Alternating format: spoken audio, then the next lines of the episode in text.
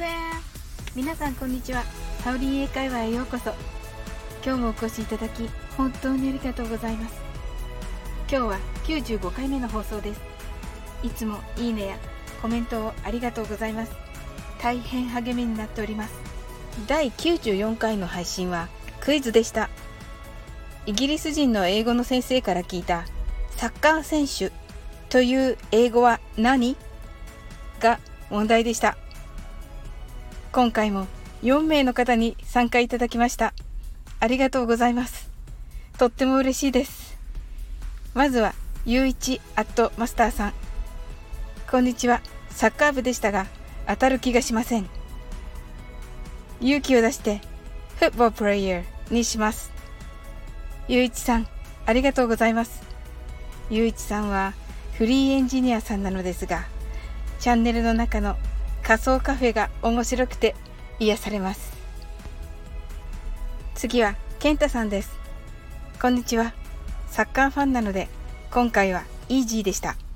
フットボーラー。フットボールプレイヤー。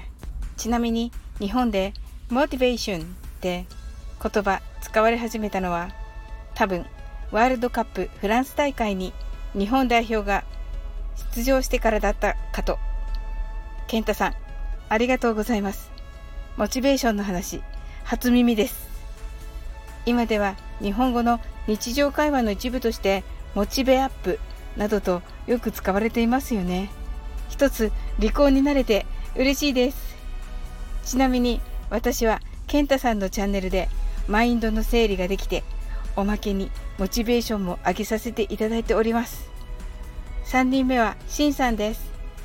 アフボープレイヤー。だと思います。シンさんありがとうございます。シンさんは様々なスタートラインについて配信されています。とてもお話がお上手で本当そうだなぁと聞き入ってしまいます。英語を学びたいという真剣なお気持ちでフォローしていただきましたのでこれからもう少し英語を増やして配信しますね。最後はサリーさんです。皆さんと同じくフッでしょうか？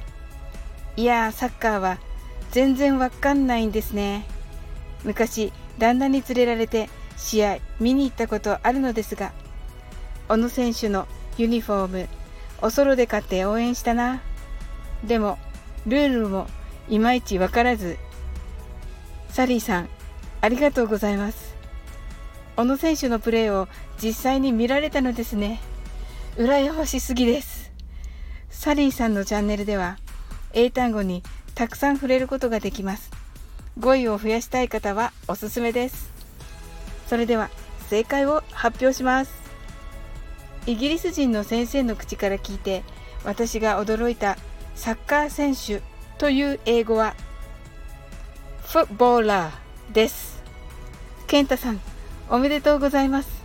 すごい。生きた英語に触れていないと出会わないような単語なのですが。ちなみにラグビー選手を表すラガーは結構有名ですね。フットボーラーはめちゃめちゃイギリス英語っぽい言い方です。ですのでおそらく正式名称はフットボープレイヤーでしょう。ゆういちさん、しんさん、サリーさんもおめでとうございます。皆さんサッカーのことをフッボーというのはご存知だったのですね。さすがです。フットボールのことをサッカーと呼ぶのはアメリカと日本ぐらいのようです。アメリカではフットボールといえばいわゆるアメフトと呼ばれるアメリカンフットボールを指しますのでその区別のためとも言われています。フットボーラーこの機会に覚えていただけたら嬉しいです。最後までお付き合いいただきありがとうございました。皆さんの配信にも遊びに伺おうと思います。それではまた次回の放送でお会いしましょう。See you!